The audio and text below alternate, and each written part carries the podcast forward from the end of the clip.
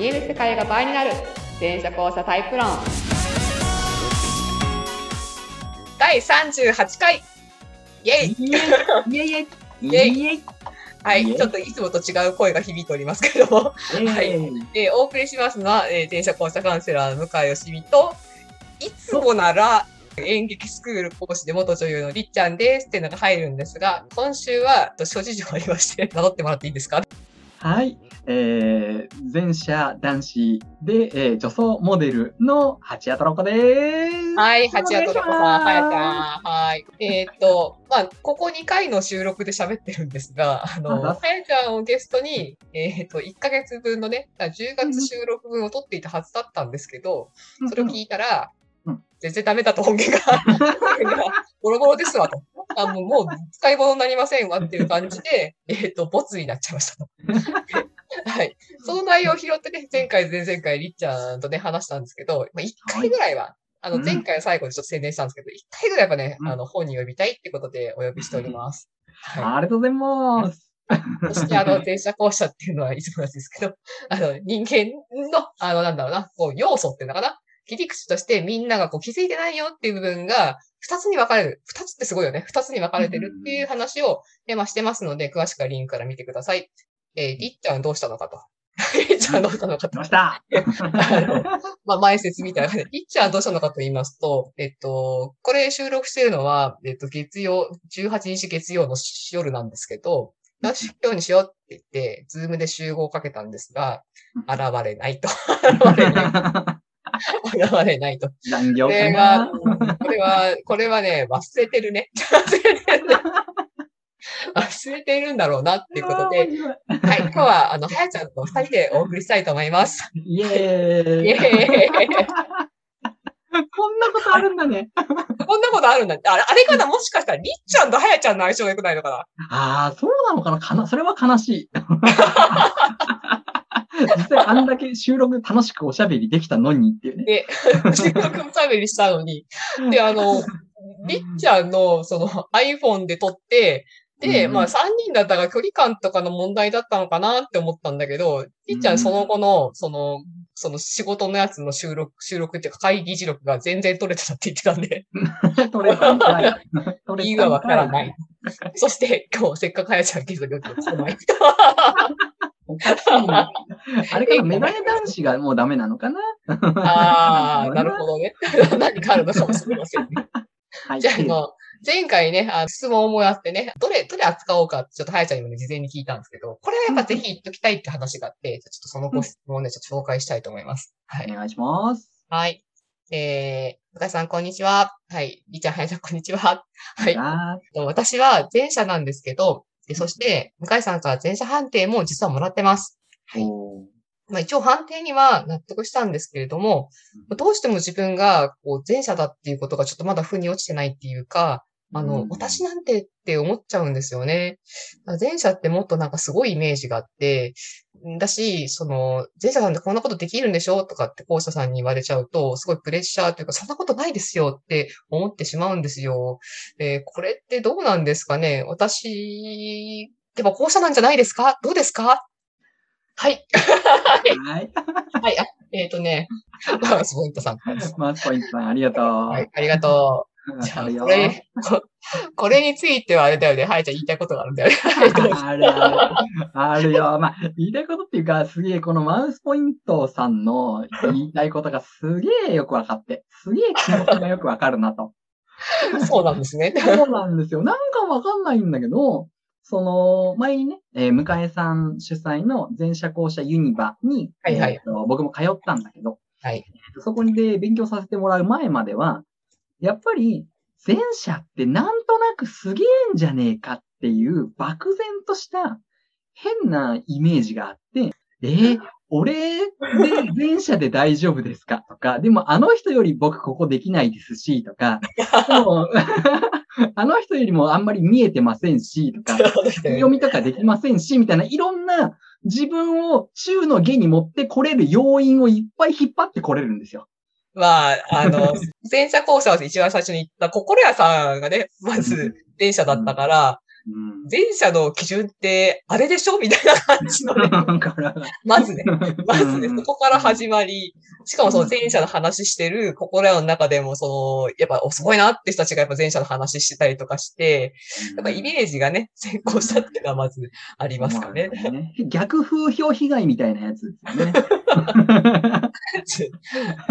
ちなみに、はやちゃんはどういうとこが、後者っぽいと思ったんだっけ？初めは、人の話をあまり覚えてないとか、なんかそれも全部覚えてるのが前者だと思ってたんですよ。あ、なるほど。そうか、その、飛んでるとか潜ってるとかっていうのも、その、向井さんが発信される前とか、村井仁之助さんが言ってる発信が大きかった時は、どうしても飛ぶっていう概念があんまりわかんなくて、確かに俺もぼーっとすることあるよなとか、確かに俺もぼーっとしてて人の話聞けないときあるもんな。じゃあ後者だよな。みたいな。あるよね。そうなんですよ。なんかそういうところだったりとか、その後者さんの挙げられている特徴だったりとか性質っていうものを理由付け以下によっては全部自分に置き換えられるんですよね。まあ、そうですよね。別に前者だからぼーっとしないわけでもないし、前者だからそのなんだろうな、覚えてるわけでもないし、うっかりしないわけでもないし、前者だからって全部見えてるわけでもないし。そうなんですよ。そうなんですよね。だから忘れっぽいところがあるとか、もう全然、要は人間、前者こそ関係なく人間、そんなことあるじゃないですか。人間そうだよねっていう。そう。だからそれがまるで何もないのが前者みたいな、ロボットみたいな、イメージがあったんで。そうだよね。だから、僕後者なんだって。だから当時は、向井さんに判定受ける前までは、僕後者なんですけど、とかって言って、ちょっとお悩みのカウンセリング受けたりとかしてた時代がある。い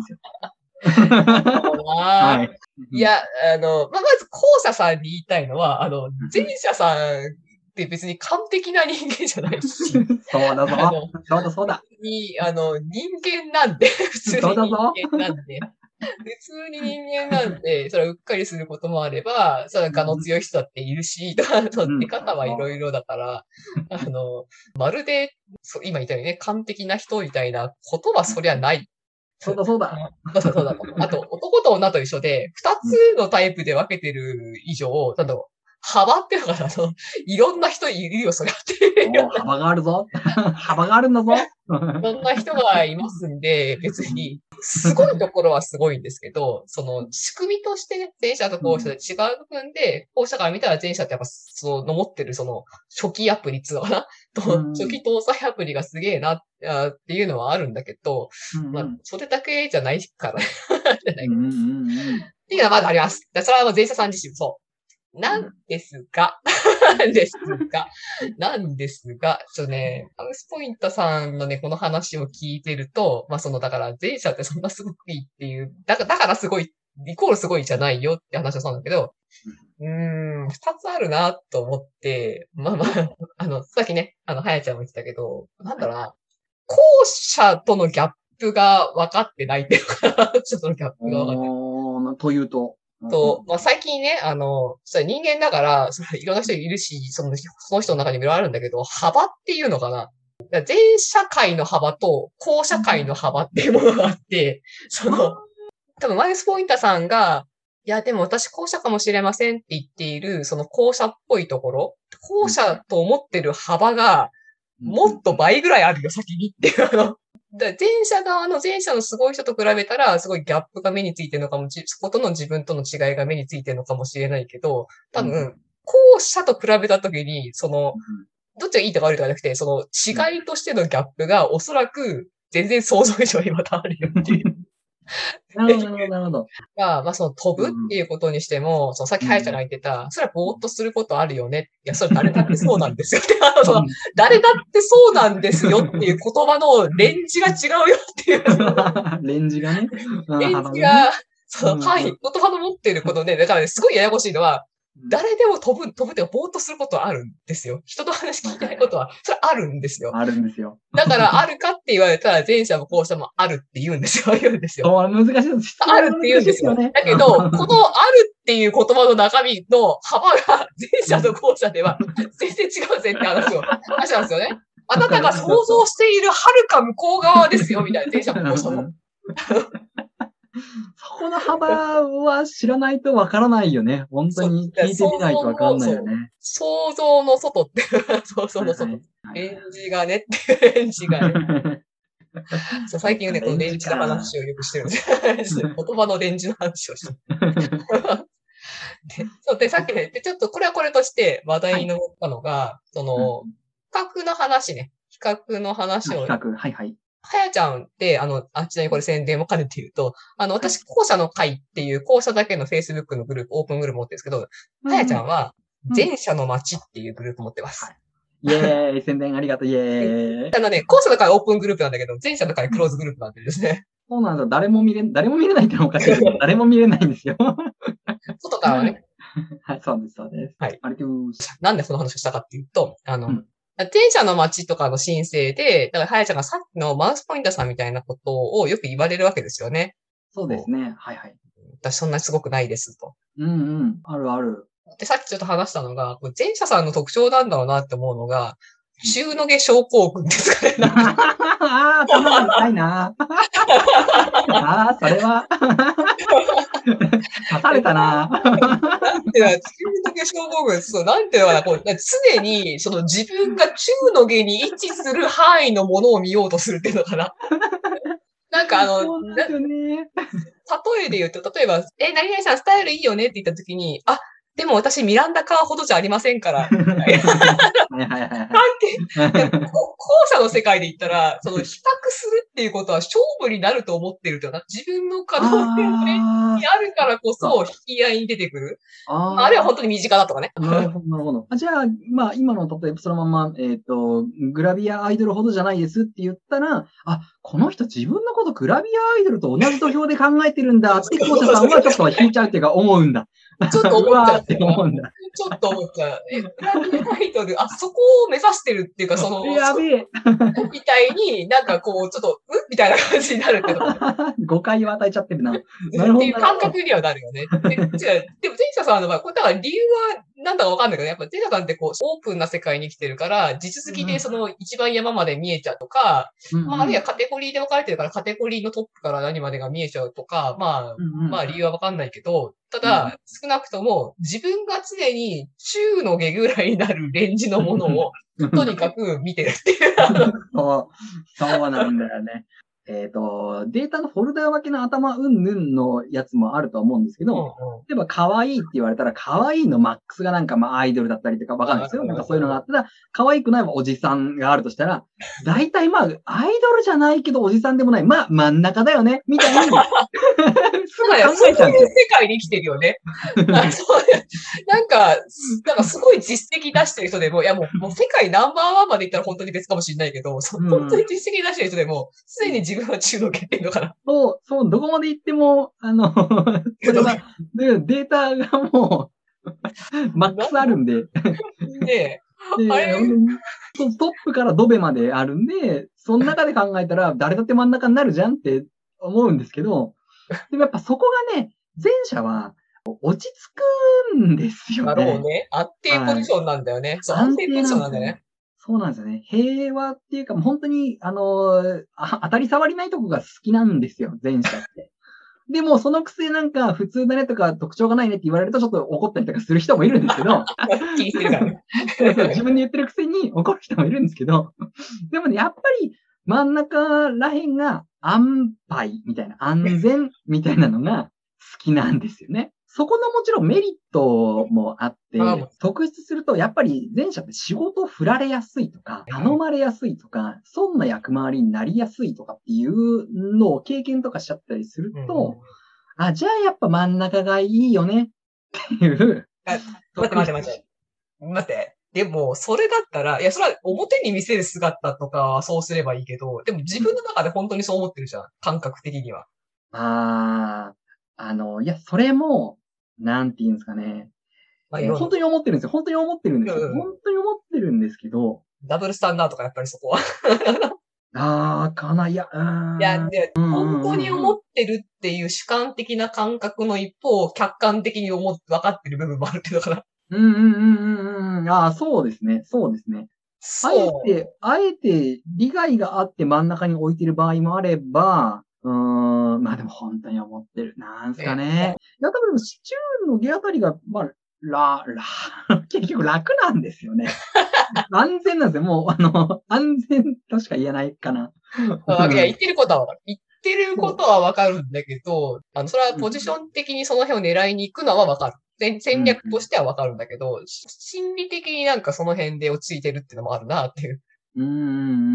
なんかその辺がちょうど浮力がなんか釣り合うのかなっていう、そうなんだろう。浮いてる浮力とそうなんか重力とみんな釣り合う位置なのかなって感じがすごい見ててするんだよね。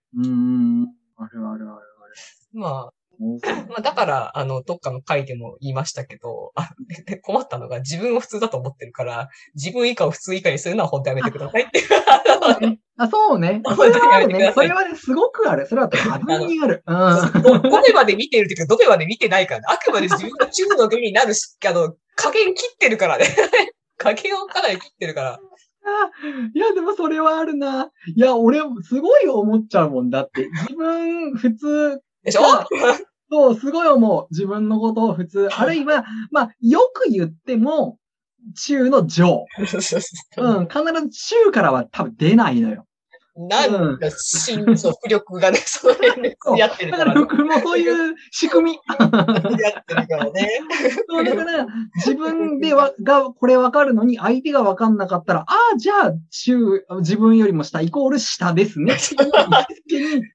泣いちゃうんだよね。まあいいんだよ。だから自分より下と思うのは全然その事実だから別にいいんだけど、なんでそこに普通より下にしてくのっていうのはね。だって自分が普通なんだもんね。いや、そうですよね。そうだね。いや、わかるんだよ。感覚はわかるんだけど。そう。なんか、自分の感覚、前者のが思う、自分が思ってる普通に対する、揺るがない自信ってあれなんだろうねって自分でも思ったけど、そう、絶対、もちろんバラバラじゃん、普通なんて。なんだけど、やっぱどうしても前者は、自分の普通の基準は、もう世界基準ぐらいに考えてるから、ごめんね。そう、でも、そう。だからなんか普通世界に生きてるんだよなと思って、電車さんの本当だから、自分のシミュレーションボード、世界の基準がなんかあって、そこをなんだろう、起点にしてるっていう。まあ、なんていう話がありまして、さあ、時間がそろそろかな。はい。まあ、そしてリチャーが最後まで現れませんでしたね。まだ嫌われてんのかな、困ってない。いや、りっちゃん、おたおたしちゃうから、そんなことないですよね。そうだね。ごめん。一番来た。そう、まあね、りっちゃんは忙しいのかなって感じですけどね。いや、本当にお仕事の関係かもしれません。ね。あと、りっちゃんに、はやちゃんとここでやるよっていう話を振ったときに、同時に別の件を振っちゃったんで、まあちょっと飛んじゃった。いっぺんに2、3個言っちゃうんだもんって。いやね、それに関して一旦返事はあったんだけど、ちょっとね、大きな話を一緒に振っちゃったから、ユニバーシティっていうね、連続コロナで止まってたんですけど、ちょっとオンラインで復活させようとしてるんで。ユニバーまたやる予定なんですか？いいですね。そうなんですよ。ちょっと時期的には12月開始とちょっと無理やり感はあるんだけど、とりあえずちょっとやるぞ。2人いたら絶対やるぞ。その話をね、りっちゃんにね、同時に振ってしまったのが私の敗因だったから。でも別に私見て、いじめてるわけじゃない。もちろん。後でからかおうと思ってるけど。じゃあ、こんな感じです。あと、あれですね。はやちゃん告知しなくて大丈夫。一応これ来週。やった。6日の放送というか。11月4日木曜日20時から前者後者論の初級の講座を私やろうと思っています。イエーイ。だからどうしてもね、パッと見の勝手なイメージ先行の発信ちょいちょい見かけるんで、いや、そうじゃなくて、それはあくまでも結果みたいなところだから、大元のね、そう、仕組みだったりとか、基礎の部分からちょっと学んでみませんか？生活に生かしてみませんか？っていうのを基礎からお伝えしたい講座になってますんで、ぜひぜひ、前者後者ね、全くわかんないっていう人でもね、わかるようになってますんで。ぜひお越しいただけたらなと。そうですね。はやちゃんのね、この紹介ページとか宣伝ページ見て、うまいなってか。本当これ全社公社宣伝するときどういう切り口何を持ってって私はいつも悩んじゃうんだけどねすごいなと思ってそこだけ見てても早ちゃんの説明能力とかこの切り取り方とかなうまさなんか見られると思うんでまあなんかね全社男子まあ全社ないし全社男子ならではのこう説明の仕方なんか面白い話とかさすが整理されてるなみたいなのがあると思うんでね興味のある方はぜひクリックしてみてくださいって感じですねお願いします、はいじゃあ今週はじゃあちょっといつもと雰囲気が違う感じではいはい、はい、今月いろいろイレギュラーなんですけどはい、はい、じゃあお送りしましたじゃあはいはやちゃんありがとうはいじゃあ皆さんまた来週ではでは。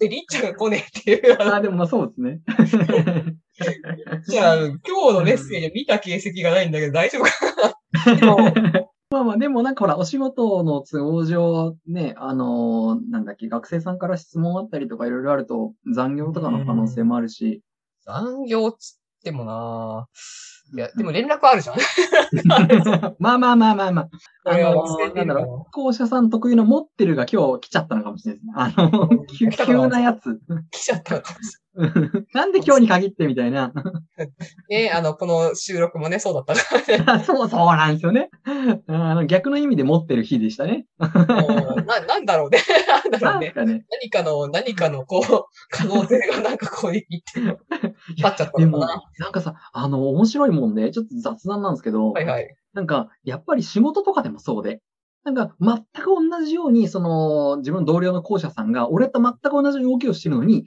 なぜかうまくいかないとかで嘘でしょってでほら俺もすぐキャパの狭めの前者だからイライラしちゃっていや嘘でしょってじゃあちょっと見せてごらんってその通り手順通りにやってあ本当だできないねみたいな嘘いやもうねマジで言わせてほしいんだけどそうだからまさかでしょっていうの中のに何割かでマジでそのなんかわけのわからないエントロピーがそこで発生してますみたいなことが公社会には結構あるんだよね。わかる。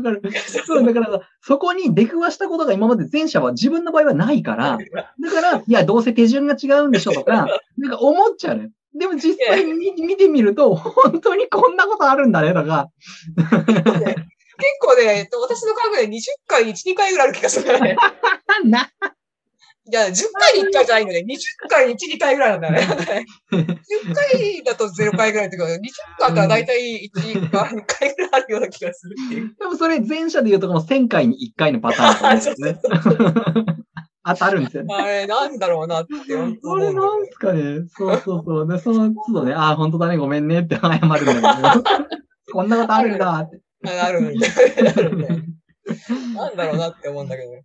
わかる。なんだろうね。やっぱなんかこう、自然現象の中に組み込まれてる感じがして、なんか人工じゃない何かが起きるっていうのが、っていうのは正直あります。いっちゃんの時に撮るかと思います。